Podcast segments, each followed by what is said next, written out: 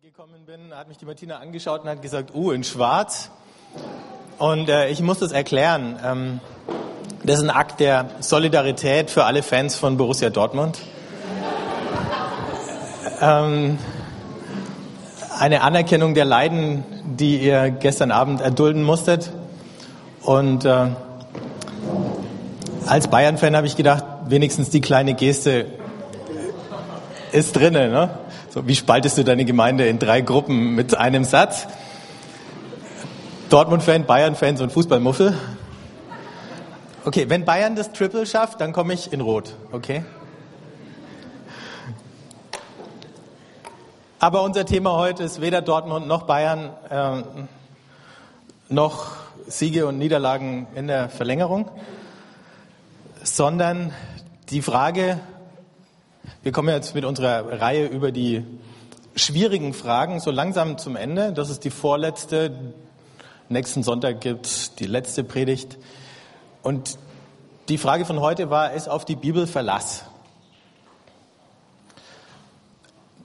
Das ist eine Frage, die man von zwei Seiten ausstellt oder gestellt bekommt. Die eine Seite ist, äh, wenn wir mit Leuten reden, die dem Glauben skeptisch gegenüberstehen, dann werden die eine Menge gehört oder gelesen haben, entweder in der Bibel, aber in der Regel über die Bibel und dann sagen, na ja, kann man das dann alles glauben, was da drinnen steht und dann kommen mehr oder weniger gute Argumente, die irgendwelche Zweifel äh, begründen und rechtfertigen. Ich sage nicht, dass die alle schlecht sind, manche sind tatsächlich gut. Ähm, und, und, und oft genug ist die Idee, wenn man halt ähm, an irgendeinem Punkt äh, zeigen kann, dass das möglicherweise nicht so war, dass man dann in Frage stellen kann, dass möglicherweise gar nicht so war, wie sich es darstellt. Immer noch mehr, je mehr so Verschwörungstheorien oder so Fälschungstheorien erfunden werden. Das ist gar nichts Neues. Ähm, wenn ihr in die großen Zeitschriften schaut, so Fokus und Spiegel, die bringen immer mal wieder irgendeinen Wissenschaftler, ähm, irgendeinen, ähm, na wie soll ich sagen, wenn man es böse sagen möchte, irgendeinen Professor, der es nicht geschafft hat, mit ernsthafter äh, Forschung irgendwie ähm, äh, zu punkten und der dann mit einer ganz radikalen Theorie, es ist alles gefälscht, alles erfunden, kommt. Ähm, weil damit kriegt man Presse und damit verkauft man Bücher. In der Regel sind die Theorien gar nicht neu, sondern schon vielleicht 150 Jahre alt und er hat sie nur noch mal ein bisschen aufpoliert. Und die ernsthaften Wissenschaftler schauen dann ein paar Mal drüber, zucken mit den Schultern, aber die Journalisten finden es toll. Ähm, ich kann ja heute nicht all diese abstrusen Theorien aufzählen und dann auch noch widerlegen, das wäre ja auch Quatsch. Denn die andere Frage ist ja die, selbst für die von uns, die glauben, die Jesus nachfolgen, die in der Bibel lesen, Klammer auf, die wissen, dass sie eigentlich in der Bibel lesen sollten, aber nicht so viel in der Bibel lesen, wie sie denken, dass sie sollten oder manchmal gerne möchten, Klammer zu. Wir tun sie auch schwer mit der Bibel. Wenn wir nur an letzte Woche zurückdenken, da äh, haben wir uns mit der Frage rumgeschlagen, wie ist das jetzt? Werden am Ende vielleicht doch alle gerettet? Ups, da gab es ein paar Anhaltspunkte dafür. Oder vielleicht nicht, gab es auch ein paar Anhaltspunkte dafür. Aber wie lösen wir das auf? Ja? Es ist einfach nicht so leicht äh, mit dem, was in der Bibel steht. Also gucken wir mal, die Bibel thematisiert sich selber im Prinzip gar nicht so richtig. Aber es gibt zumindest ein paar Stellen, wo das Thema mal angerissen ist. Zum Beispiel im zweiten Timotheusbrief schreibt Paulus an Timotheus, du aber bleibe bei dem, was du gelernt hast und was dir anvertraut ist. Du weißt ja, von wem du gelernt hast und dass du von Kind auf die Heilige Schrift kennst, die dich unterweisen kann zur Seligkeit, ja, zur Seligkeit durch den Glauben an Christus Jesus. Nur um Seligkeit gleich nochmal zu erklären, wenn wir es anders nochmal übersetzen würden, als die Einheitsübersetzung das hier tut, dann müssen wir Heil sagen. Und Heil ist dann in, in dem umfassenden Sinn gedacht, dass äh, wir durch das, was wir da lesen und durch den Kontakt zu Gott, den uns das ermöglicht oder vermittelt, Heil gemacht, wiederhergestellt werden als Menschen in unserer Beziehung zu Gott, in unseren Beziehungen untereinander und zum ewigen Leben. Und dann schreibt der Paulus weiter, denn alle Schrift von Gott eingegeben ist Nütze zur Lehre, zur Zurechtweisung, zur Besserung, zur Erziehung in der Gerechtigkeit, dass der Mensch Gottes vollkommen sei, zu allem guten Werk geschickt. Das klingt nach hinten raus schon wieder ganz schön steil, aber lassen wir es mal auf uns wirken. Paulus schreibt diese Sachen ganz am Ende von seinem Wirken und schaut zurück und fragt sich, was bleibt und schaut auf den Timotheus, einen von seinen, vielleicht seinen Musterschüler sogar, und stellt fest, er hat sich in Menschen investiert. Seine Briefe, die er da geschrieben hat, die bezeugen das. Und auch wenn wir die beiden Timotheusbriefe lesen, dann ist viel mehr ähm, davon die Rede, dass der Paulus sagt, erinnere dich an das, was du gelernt hast, erinnere dich an mein Beispiel, ähm, erinnere dich an deine Anfänge im Glauben und im Rahmen dieser Ermahnungen dann eben auch diese Aussage über die Schrift.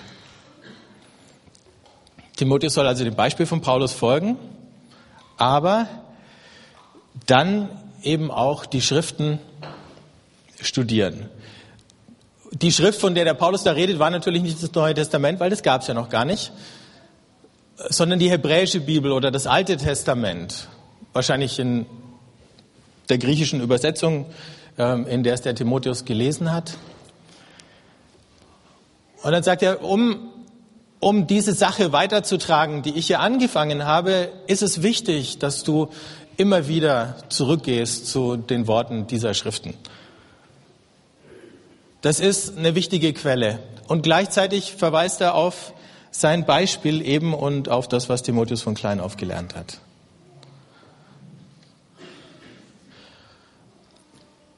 Wir stehen heute in der Spannung und in der hat sich weder der Paulus noch der Timotheus in der Form befunden zwischen auf der einen Seite der Bibelkritik und auf der anderen Seite einem frommen Bibelkult, der genauso eine Reaktion auf diese Kritik war ähm, oder ist.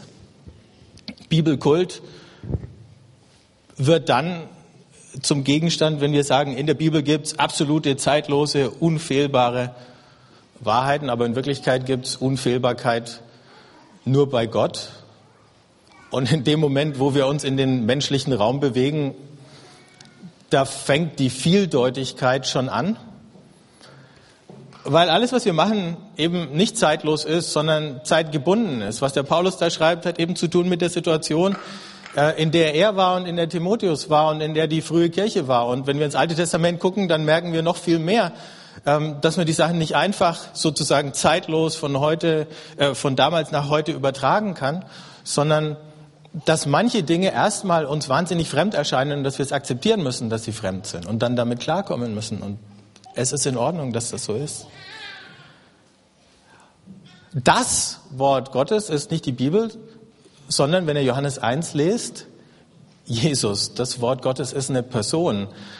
Das kann man auch nicht so einfach auf ein Buch reduzieren. Das heißt, wenn wir von der Bibel als dem Wort Gottes reden, dann ist es schon in einer irgendwie abgeleiteten Form. Nicht mehr so, wie Jesus das Wort Gottes war, indem man, wenn Jesus sagt, wer mich sieht, der sieht den Vater. Ähm, da haben wir sowas wie fast eine Identität. Wenn wir in der Bibel lesen, dann hören und sehen wir viel von Gott, aber nicht in der gleichen Klarheit, ähm, wie es diese Begegnungen mit Jesus haben, weil wir möglicherweise auch unterschiedliche Bilder von Gott finden auf den vielen, vielen Seiten der Bibel.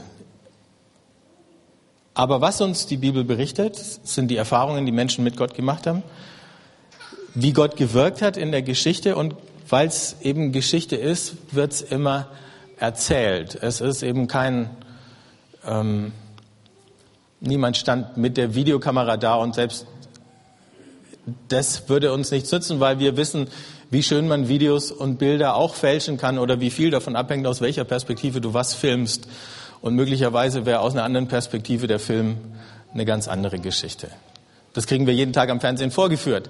Ähm, es wird uns erzählt mit einer bestimmten Perspektive, nämlich aus der Perspektive des Glaubens. Ähm, und in eben der Sprache und in der Gedankenwelt von der Zeit und Kultur, in der diese Leute gelebt haben, die es aufgeschrieben haben. Und dann gibt's auf über 1000 Seiten immer wieder mal ein paar Ungereimtheiten, wo man sich fragt, wie passt das eine mit dem anderen zusammen. Manchmal schaut man die Ungereimtheiten an und versteht dann, dass es vielleicht gar keine Widersprüche sein müssen. Manchmal werden die Ungereimtheiten sogar größer, je länger man drauf schaut oder hinschaut. Die Frage ist nur, stört es die Glaubwürdigkeit? Ich glaube, es stört die Glaubwürdigkeit eher nicht. Wenn wir uns zum Beispiel die Ostergeschichten anschauen, dann sehen wir, wie unterschiedliche Leute aus unterschiedlicher Perspektive berichten, wie diese Begegnungen mit dem auferstandenen Jesus zustande gekommen sind. Da gibt es ein paar Unterschiede in den Geschichten. Und manchmal wird im einen Evangelium nur die eine und im anderen die andere erzählt. Und selbst dann bringst du sie nicht völlig zur Deckung, aber es ist eher glaubwürdiger, weil wenn du heute eine Polizeistation hättest, ähm, die zehn Zeugen zu einem bestimmten Vorfall vernehmen würden und zehn Zeugen würden wortwörtlich die gleiche Geschichte erzählen, dann würden die Polizisten sagen, ups, da stimmt was nicht. Die haben sich vorher abgesprochen. Und warum sollten die sich abgesprochen haben, wenn sie nicht dabei sind, uns eine Riesenlüge zu verkaufen?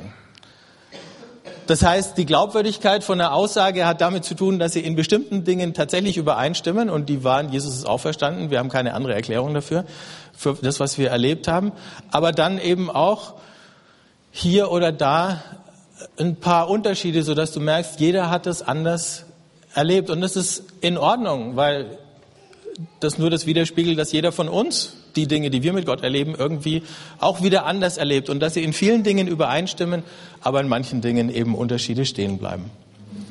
Wenn wir aber hergehen mit so einer Alles- oder Nichts-Logik und als ich mich vorbereitet habe, habe ich so eine äh, Seite im Internet angeklickt, da ging es um die Autorität der Bibel und da wurde dann ähm, gesagt, die Bibel ist unfehlbar und äh, es darf aber keinen Widerspruch geben, denn wenn du an einem einzigen kleinen Punkt beweisen könntest, dass da doch ein Fehler drin wäre, dann würde sozusagen das ganze Konstrukt in sich zusammenfallen. Das hat mich erinnert an den Film Dogma. Ich weiß nicht, wer von euch den gesehen hat. Oh, wahnsinnig viele. Also Empfehlung für alle anderen, ihr müsst ein bisschen, ähm, ihr braucht einen guten Humor, wenn ihr den anschauen wollt, aber toller Film schwarzer Humor von vorne bis hinten. Aber die Geschichte ist die, zwei Engel,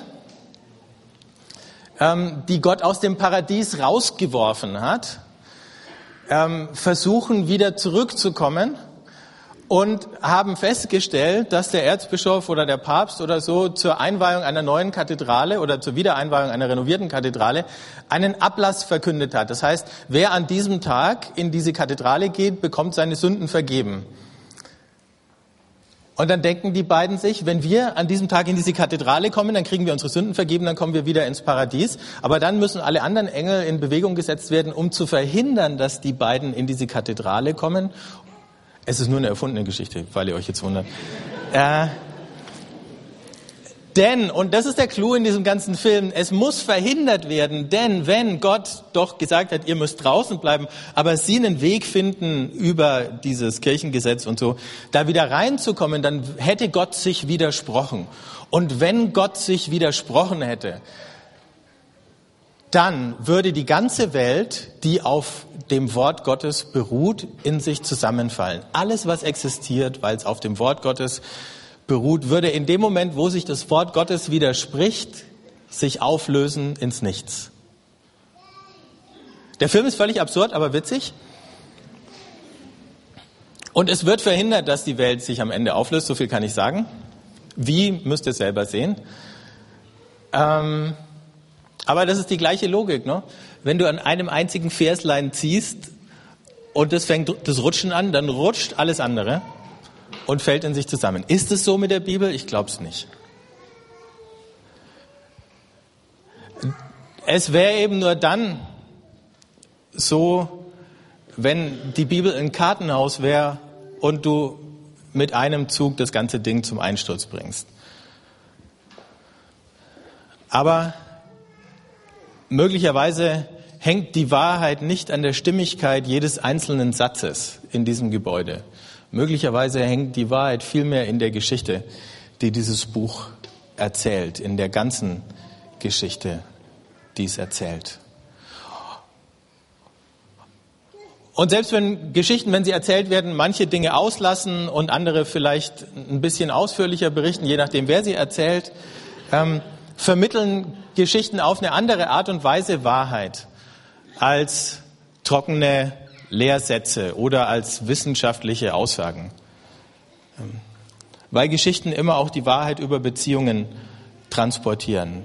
Die Geschichten in der Bibel, die verraten uns viel mehr darüber, wie Gott ist und wie er zu uns steht. Nicht, dass völlig egal wäre, was tatsächlich passiert ist, ähm, aber es geht gar nicht so sehr um objektive Tatsachen. Bei manchen Dingen ist es für uns heute gar nicht so entscheidend, ob sie in dieser oder jener Weise tatsächlich passiert sind. Damit meine ich jetzt nicht, hat es Jesus gegeben oder ist er am Kreuz gestorben oder ist er auferstanden. Ähm, aber die Dinge, wo wir die eine oder andere Ungereimtheit entdecken. Ähm, Irwin McManus, ich weiß nicht, wer von euch mal ein Buch von ihm gelesen hat, hat vor kurzem in einem Interview gesagt, das Schöne am Geschichten erzählen ist, dass es gar nicht versucht, dir die Antworten zu geben, sondern dir hilft, nachzudenken und die richtigen Fragen zu stellen.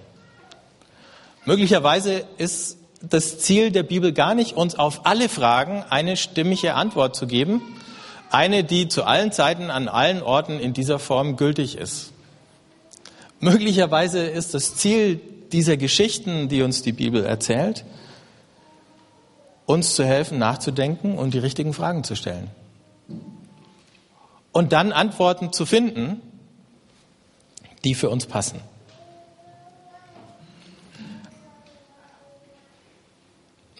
Und weil die Bibel weder ein naturwissenschaftliches Buch ist, noch ein moralisches Gesetzbuch, ähm, sondern eine Liebesgeschichte, haben viele Aussagen eben mit diesem Verhältnis zwischen Gott und Menschheit, seinen Geschöpfen zu tun. Nächste Woche wird der Michael dann über die Schöpfung sprechen, deswegen nehme ich da nicht so viel vorweg. Aber vielleicht ist gar nicht so furchtbar entscheidend, wie in jedem Detail die Welt geschaffen wurde, sondern vielmehr, was Gott sich dabei gedacht hat, also warum er sie geschaffen hat, wozu er sie geschaffen hat, was, was er sich vorgestellt hat, uns ins Leben zu rufen. Aber das erklärt er Michael nächste Woche. Aber wenn wir nochmal diese ganze große Geschichte zwischen Gott und den Menschen anschauen,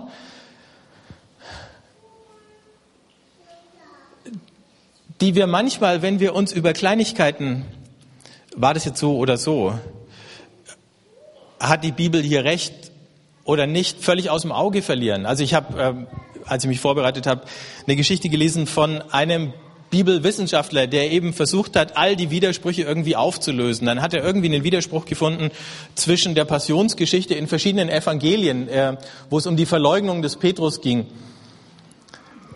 Und dann hat er ganz lange an den Texten so lange rumgefitzelt und gefutzelt, bis er eine Übereinstimmung hingekriegt hat und er hat gesagt, wenn, wenn wir diesen Ablauf uns vorstellen, dann sind all die einzelnen Sätze, die wir hier lesen, wahr.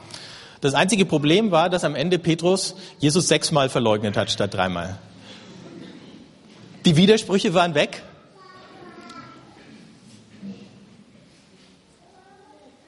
Aber der Widerspruch am Ende hätte nicht größer sein können.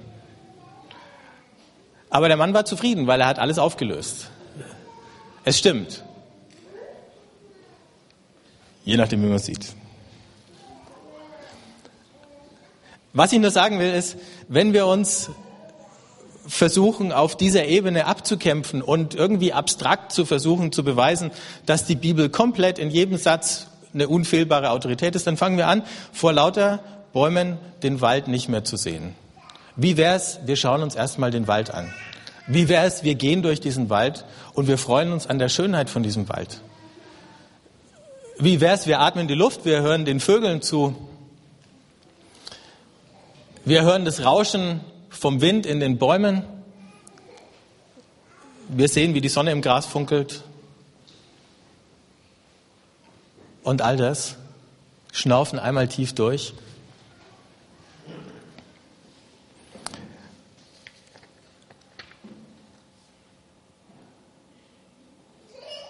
Leslie Newbegin, englischer Theologe, hat mal gesagt, wir glauben, dass die Wahrheit über die menschliche Geschichte in den Ereignissen offengelegt wurde, die das Evangelium wesentlich ausmachen.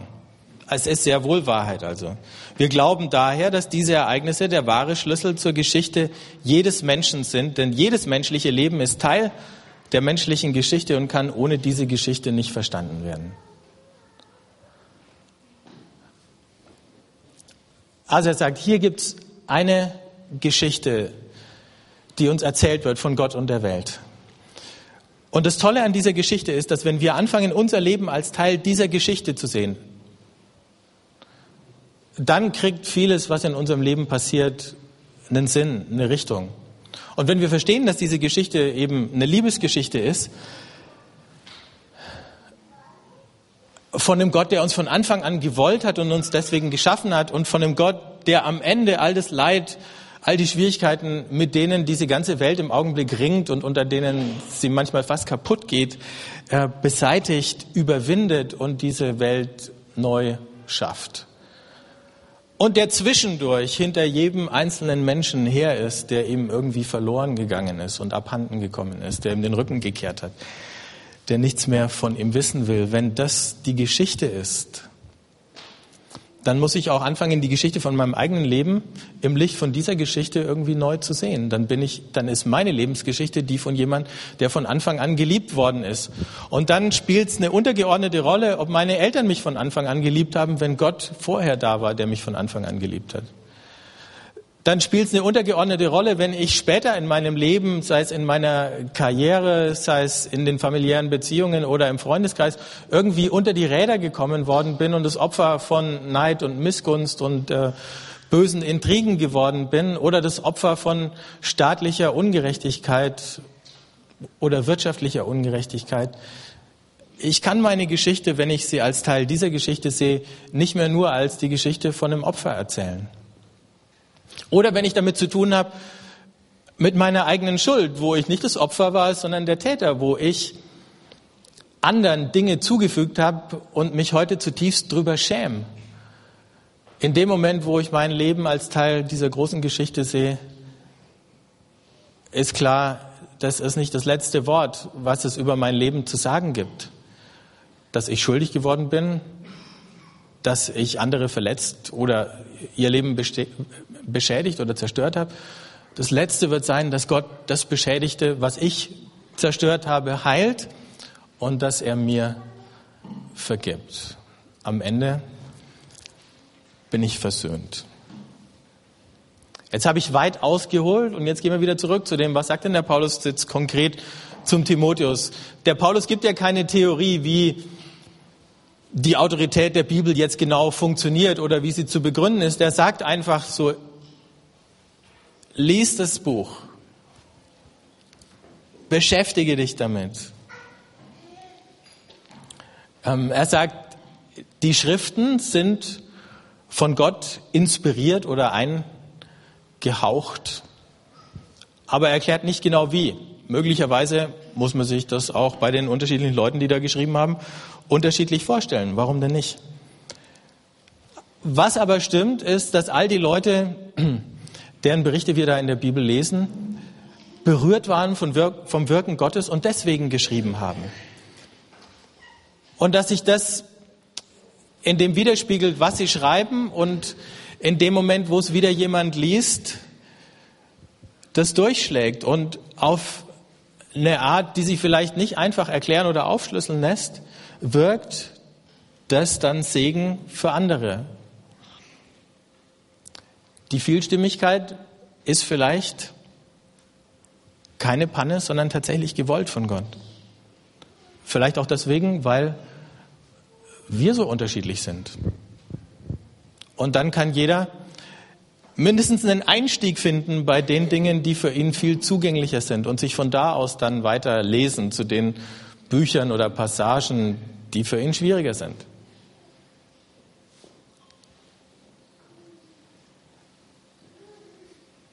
Eins ist klar, wenn die Bibel diese große Geschichte erzählt, dann ist sie nicht im Wesentlichen Gesetzbuch, sondern sie beschreibt dieses große Drama zwischen Gott und den Menschen und dieses große Drama ist ja noch gar nicht abgeschlossen, sondern der letzte Akt, wenn ihr so wollt, der läuft ja noch. Und wir spielen alle mit. Und das ist der Grund, warum wir eigentlich diese Geschichte lesen müssen. Wir, wir lesen, wie dieses Drama angefangen hat mit der Schöpfung, dann mit dem Sündenfall, dann die ganze Geschichte von Israel, die mit Abraham anfängt und ihren Gipfel oder ihre Erfüllung dann in Jesus findet. In Jesus, in dem das entscheidende Neue passiert. Und dann dieser Auftrag, nicht nur an seine Jünger, sondern an alle, die in deren Fußstapfen stehen, geht hin in alle Welt und verkündet das Evangelium. Und wenn wir verstehen, dass wir in diesem Stück mitspielen, ähm, dass wir Teil dieser Geschichte sind, dass wir vielleicht einen kleinen Vorgucker haben auf, wie diese Geschichte irgendwann mal ausgeht, ähm, dann wissen wir auch, warum wir die früheren Kapitel anschauen müssen. Wir müssen nicht alles nachmachen, was im Alten Testament an Gesetzen für Israel äh, erlassen worden ist. Nein, das meiste ist überholt, aufgehoben. All diese ganzen Kultvorschriften ähm, für den Tempel und für die Gottesdienste und die Reinheitsgebote, die gelten für uns heute nicht mehr. Die spielen keine Rolle mehr. Ähm, die sind interessant zu lesen. Manchmal kratzt man sich ein bisschen am Kopf, wenn man es tut. Die meisten tun es sowieso nicht. Ähm,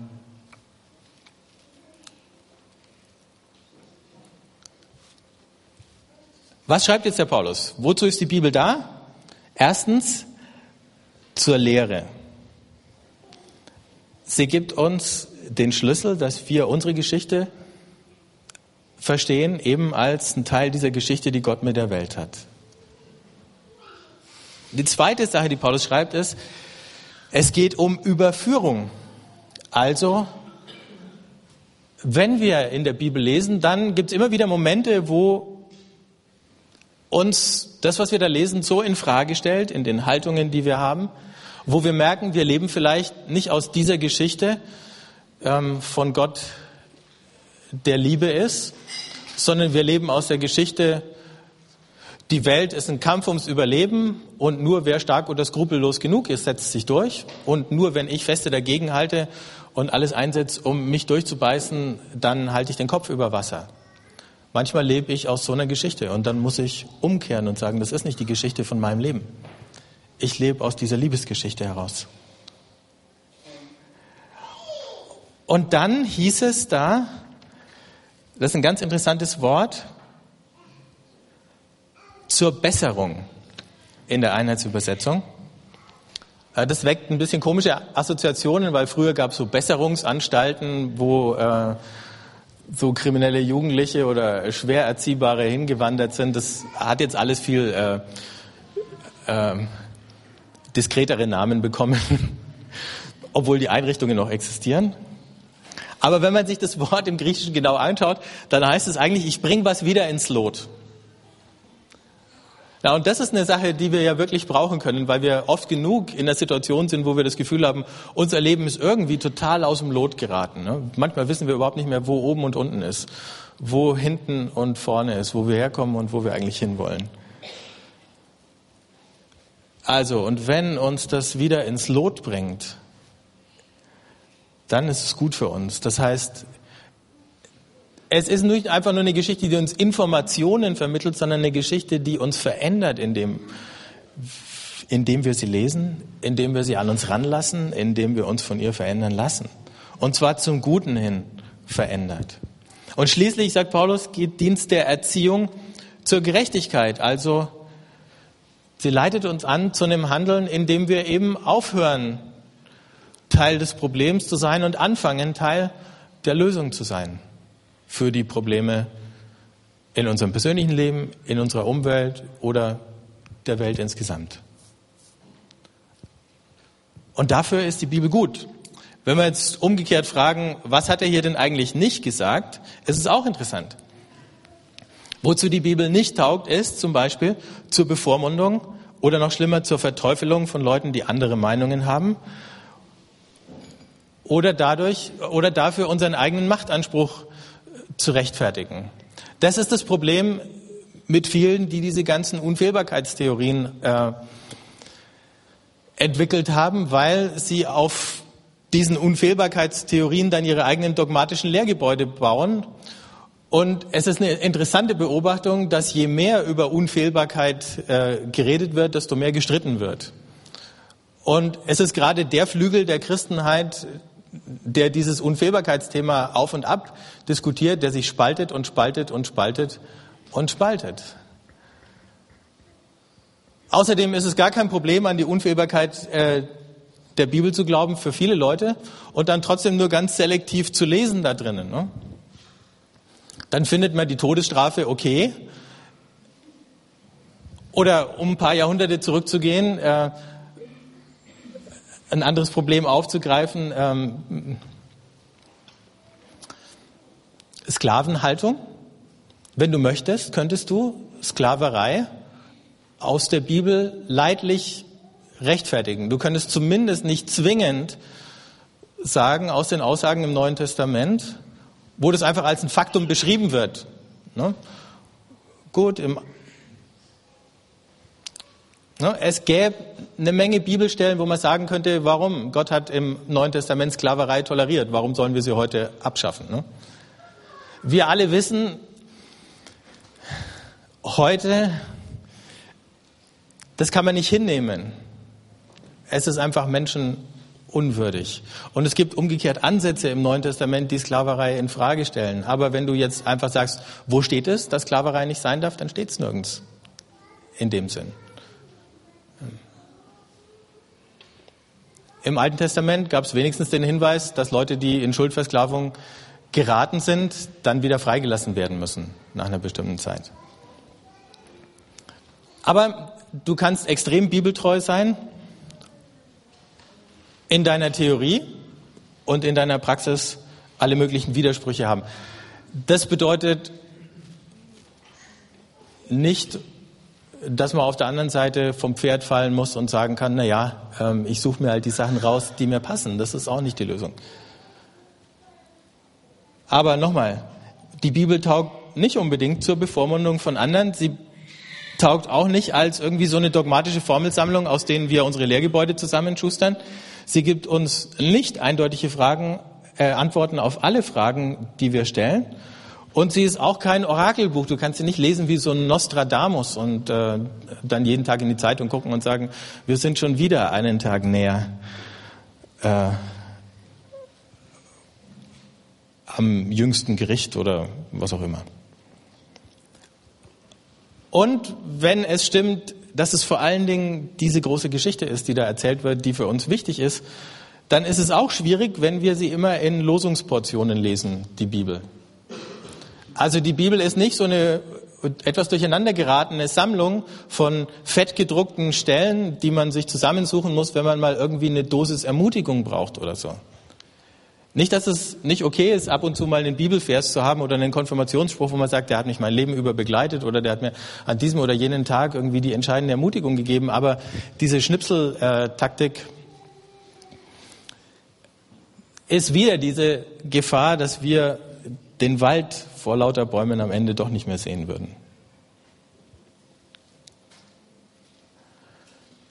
So, jetzt hat der Paulus am Ende von diesem Abschnitt noch was Interessantes gesagt, nämlich, dass das Ziel die Vollkommenheit ist.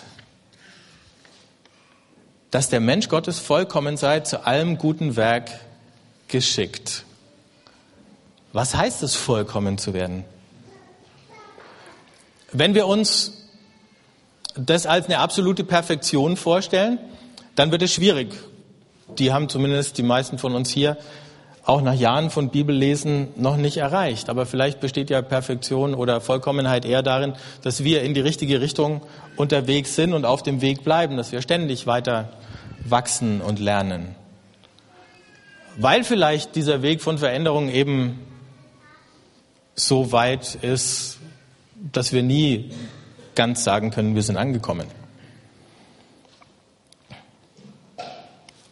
Und wenn es so ist, dann ist vielleicht der entscheidende Gradmesser für das Wachstum ähm, nicht die Rechtgläubigkeit oder die moralische Vollkommenheit, sondern die Liebe. Wenn es eine Liebesgeschichte ist, dann ist der Gradmesser der, dass wir aus dieser Geschichte lernen, Gott und andere mehr zu lieben.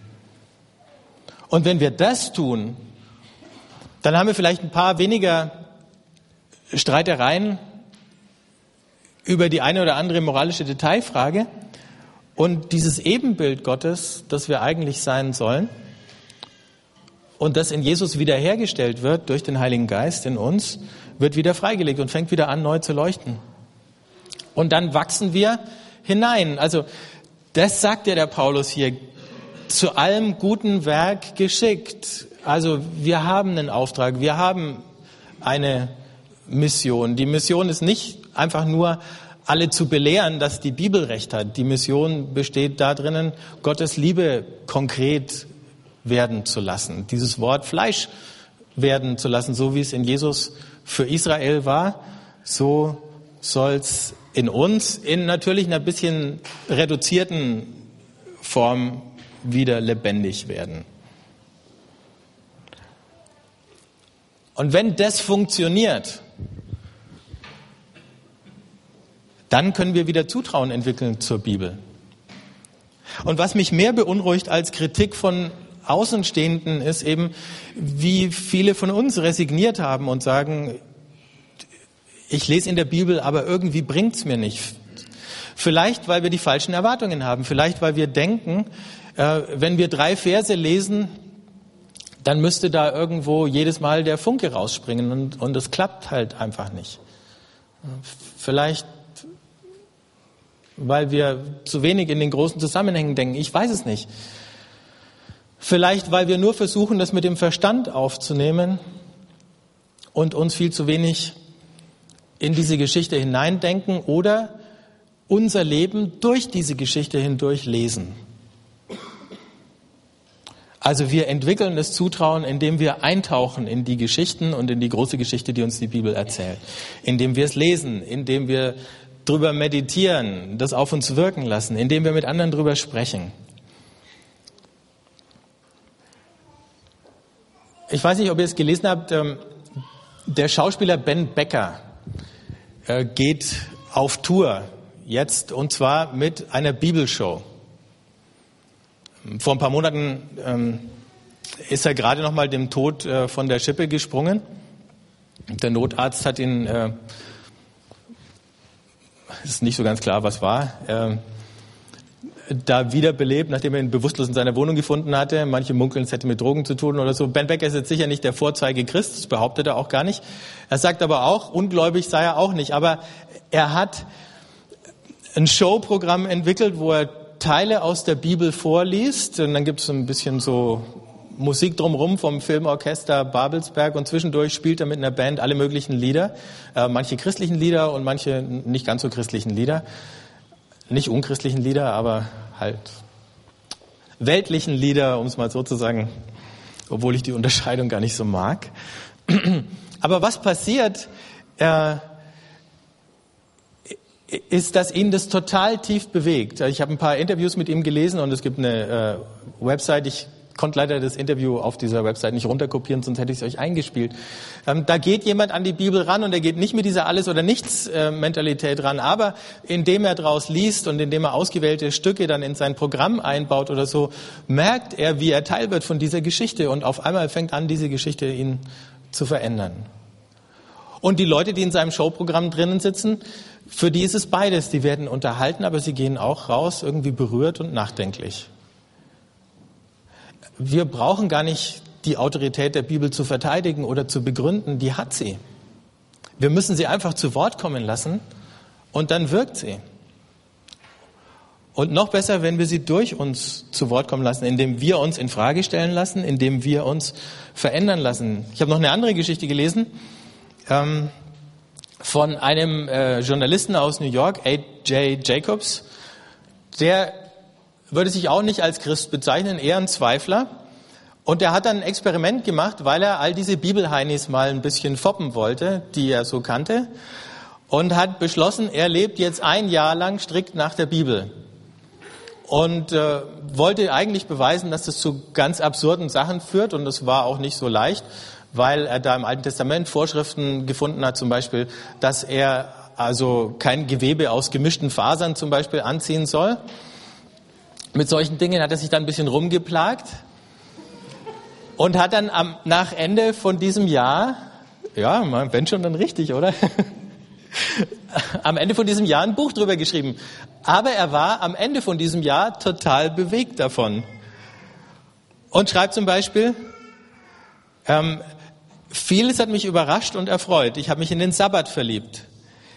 Ich habe das Verbot des, ähm, na, wie soll ich sagen, Klatschens, Tratschens oder der üblen Nachrede. Ähm, ich habe mich über dieses Verbot gefreut. Nicht, dass ich äh, da auf ganzer Linie Erfolg gehabt hätte. Ich lebe in New York und ich arbeite in den Medien, also ist Tratsch und Klatsch allgegenwärtig. Und dann hat er geschrieben, ich habe mal versucht, dem zweiten Gebot wortwörtlich zu folgen, keine Bilder zu machen. Ich habe es bis an die Grenze ausgereizt. Ich habe den Fernseher nicht angeschaltet, keine DVDs angeschaut, keine Fotos, keine Zeichnungen gemacht oder keine Kritzeleien.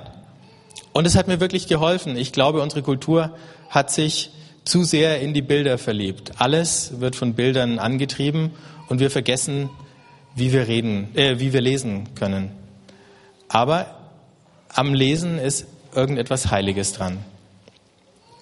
Und was hat mich erschreckt? Ich denke, wie leicht es ist, selbstgerecht zu werden. Ich musste das jeden Tag bekämpfen. Und dann sagt er, ich versuche immer noch gute Werke zu tun. Ich tue nicht mehr so viele, wie ich sollte. Ich ähm, gebe den Zehnten nicht mehr so streng, wie ich sollte. Jetzt bin ich von zehn vielleicht auf sieben oder acht Prozent abgerutscht. Aber ich versuch's, weil mein Jahr mit der Bibel mir etwas beigebracht hat, von dem ich wünschte, ich hätte es die ersten 38 Jahre meines Lebens gelernt. Wenn du glücklich sein möchtest, dann kümmere dich um das Glück anderer Menschen. Du solltest anderen Gutes tun. Es ist ein Paradox, aber es funktioniert. Selbstlos zu sein führt zur Erfüllung. Der Mann sagt heute auch noch nicht von sich, dass er ein Christ ist. Aber wieder, er ist eingetaucht in dieses Buch, eingetaucht in diese Geschichten. Der hat versucht, sich davon in Frage zu stellen lassen. Er hat ausprobiert, was passiert, wenn er sich auf diese oder jene Sache einlässt. Er hat was Neues gewagt und auf einmal spürt er, wie neue Wahrheiten in sein Leben kommen und wie sie ihn verändert haben. Und ich glaube, die beste Begründung für die Autorität der Bibel ist Menschen, die sagen, das hat mein Leben verändert. Und die so beschreiben können, wie der Mann hier, was es war. Und was es immer noch ist, was uns herausfordert und uns weiter antreibt, da am Ball zu bleiben, an Gott dran zu bleiben.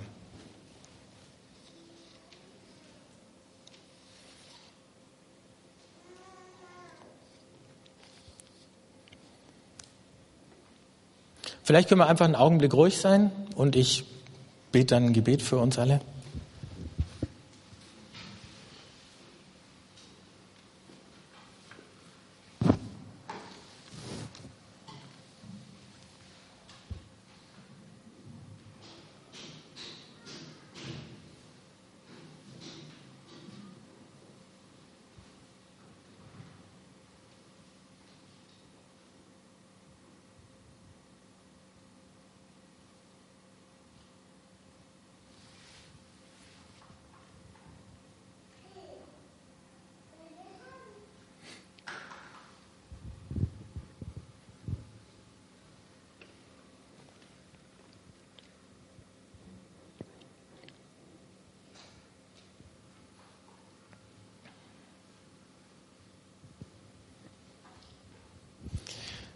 Jesus, ich danke dir, dass du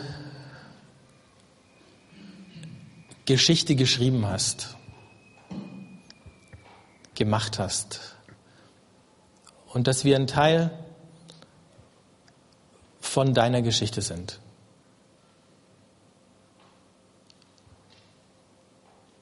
Dass unser Leben als Einzelne und von uns als ganze Gemeinde ein Teil ist von deiner großen Liebesgeschichte mit der Menschheit und der Welt.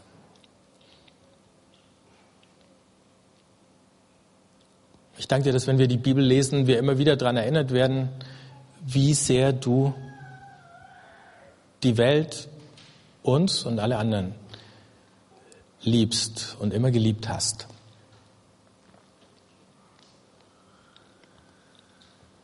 Und ich bitte dich, dass du uns so eine Brille der Liebe schenkst, jedes Mal, wenn wir in der Bibel lesen und dass es anfängt, uns mehr zu berühren, mehr herauszufordern, tiefer zu verändern.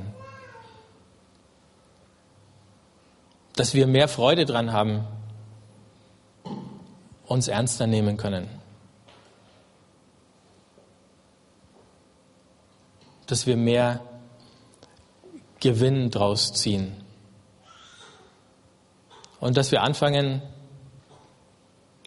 immer tiefer zu verstehen, was du mit unserem Leben vorhast für jeden einzelnen Tag. Amen.